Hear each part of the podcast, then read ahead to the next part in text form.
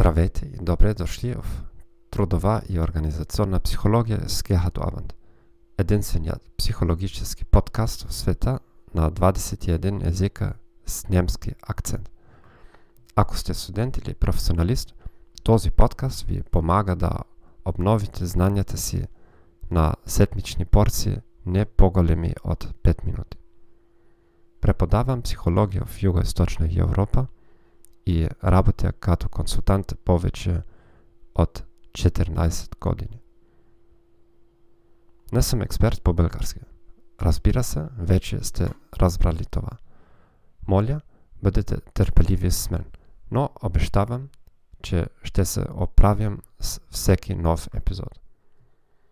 Днес ще говорим за мотивационната теорија, за очакването и стойността. – Теоријата, предложена од Виктор Врум, има три фактори кои определјат дали човек ще биде мотивиран да действа или не.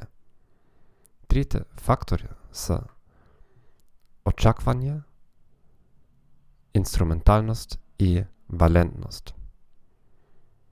Очакването е степента до којето усилията на човек може да доведат до определено ниво на исполнение. Инструменталноста е веројатноста това ниво на исполнение да доведе до определени резултати. Валентноста е нивото на желателност на тези резултати.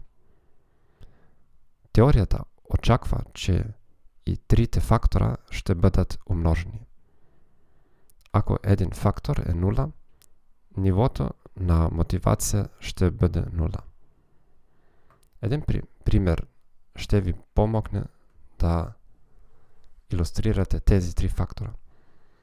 Меѓународна компанија предлага на своите служители платен курс по немски език. Служителите могат да посештават уроци през работното време. Техните задачи ще бидат соодветно намалени така че помалкото работно време няма да доведе до поинтенсивна работа през останалото време. Като мотивационен фактор, 10 најдобри учасници ще бидат повишени до позиција при којато те ще имат редовен контакт с бизнес партньори во Германија. Те ще имат чести възможности да летят до Германија като част од командировка. Сега компанија очаква, че всички ще бидат ентусиазирани и ще участват с максимални усилия. Од действителност това няма да е така. Секи служител ще изчисли в главата си горното управнение. Някой би се радвал да получи обещаните привилегии, но тој или тя не вярва, че ще може да достигне необходимото ниво на немски. Просто не сум надарен за езици. Някој иска резултата и е убеден, че ще достигне необходимото ниво. Тој или тя обаче не вярва, че е веројатно да биде сред најдобрите 10 участници. Винаги имам лош късмет на състезания. Или сигурен сум, че 10 победители веќе се избрани од менеджерите преди това. И сепак някой може да вярва в шансовете му да постигне резултатите, но не се интересува от тях. Ние харесвам Германия и германците. Ако това беше японският език и Япония, веднага щях да започна да уча. Не искам да се превръщам в позиция, в която трябва да пътувам често и да оставя семейството си само у дома.